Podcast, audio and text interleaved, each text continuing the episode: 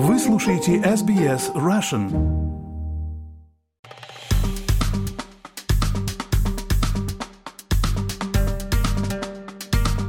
Итак, состоялось главное мероприятие, которого ждали все киноманы всего мира. Фактически целый год в Лос-Анджелесе раздали статуэтки «Оскар». Давайте подсуммируем, кому достались какие. Лучшим фильмом признали «Все везде и сразу» режиссеров Дэна Квана и Даниэла Шайнерта. Также лента получила статуэтки за лучшую режиссерскую работу, за лучший монтаж и лучший оригинальный сценарий.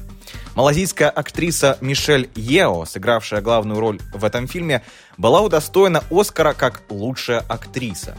Она стала первой азиаткой в мире, выигравшей эту награду за все, и тут задумайтесь, 95 лет существования премии. Для всех мальчиков и девочек, которые выглядят как я, пусть эта награда станет для вас маяком возможностей и доказательством того, что мечты сбываются. И еще, женщины, никому не позволяйте говорить, что вы уже не в том возрасте для достижения цели. Не сдавайтесь. Этими словами обратилась Ео со сцены и посвятила эту победу своей 84-летней матери. Награду за лучшую женскую роль второго плана получила Джейми Ли Кертис.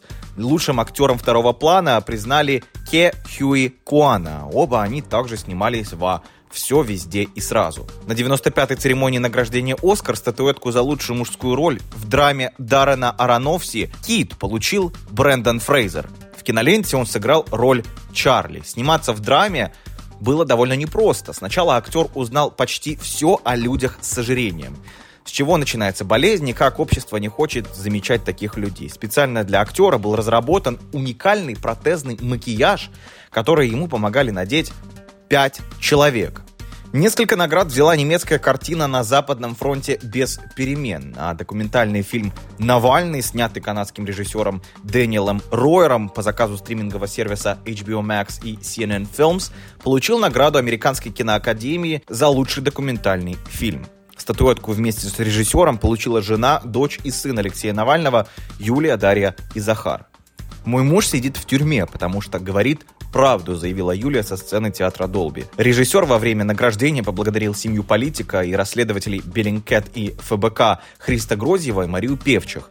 «Спасибо за вашу смелость. Весь мир с вами», — сказал он. Такой выбор киноакадемии стал предметом дискуссий в интернете во всем мире. Так одни поздравляют команду режиссера и семью Алексея Навального, другие критикуют такой выбор. Так, советник главы Офиса президента Украины Михаил Подоляк прокомментировал в соцсетях решение жюри. Он написал, если Оскар вне политики, то как тогда понимать документальный манифест Навальный, в котором внутрироссийская политика льется через край? Если Оскар вне контекста войны в Украине и массового геноцида украинцев, зачем тогда постоянно говорить о гуманизме и о справедливости? Отмечу, что документальный фильм «Навальный» все еще доступен на платформе SBS On Demand. Если хотите посмотреть, можете сделать это прямо там и поделиться своим мнением. И не могу не спросить у вас, дорогие слушатели, а получил ли ваш фаворит статуэтку «Оскар» в этом году? И если да, то кто? Своими мнениями делитесь на наших страницах в социальных сетях, в том числе в Facebook SBS Russia, но пока оставайтесь на волнах радио SBS.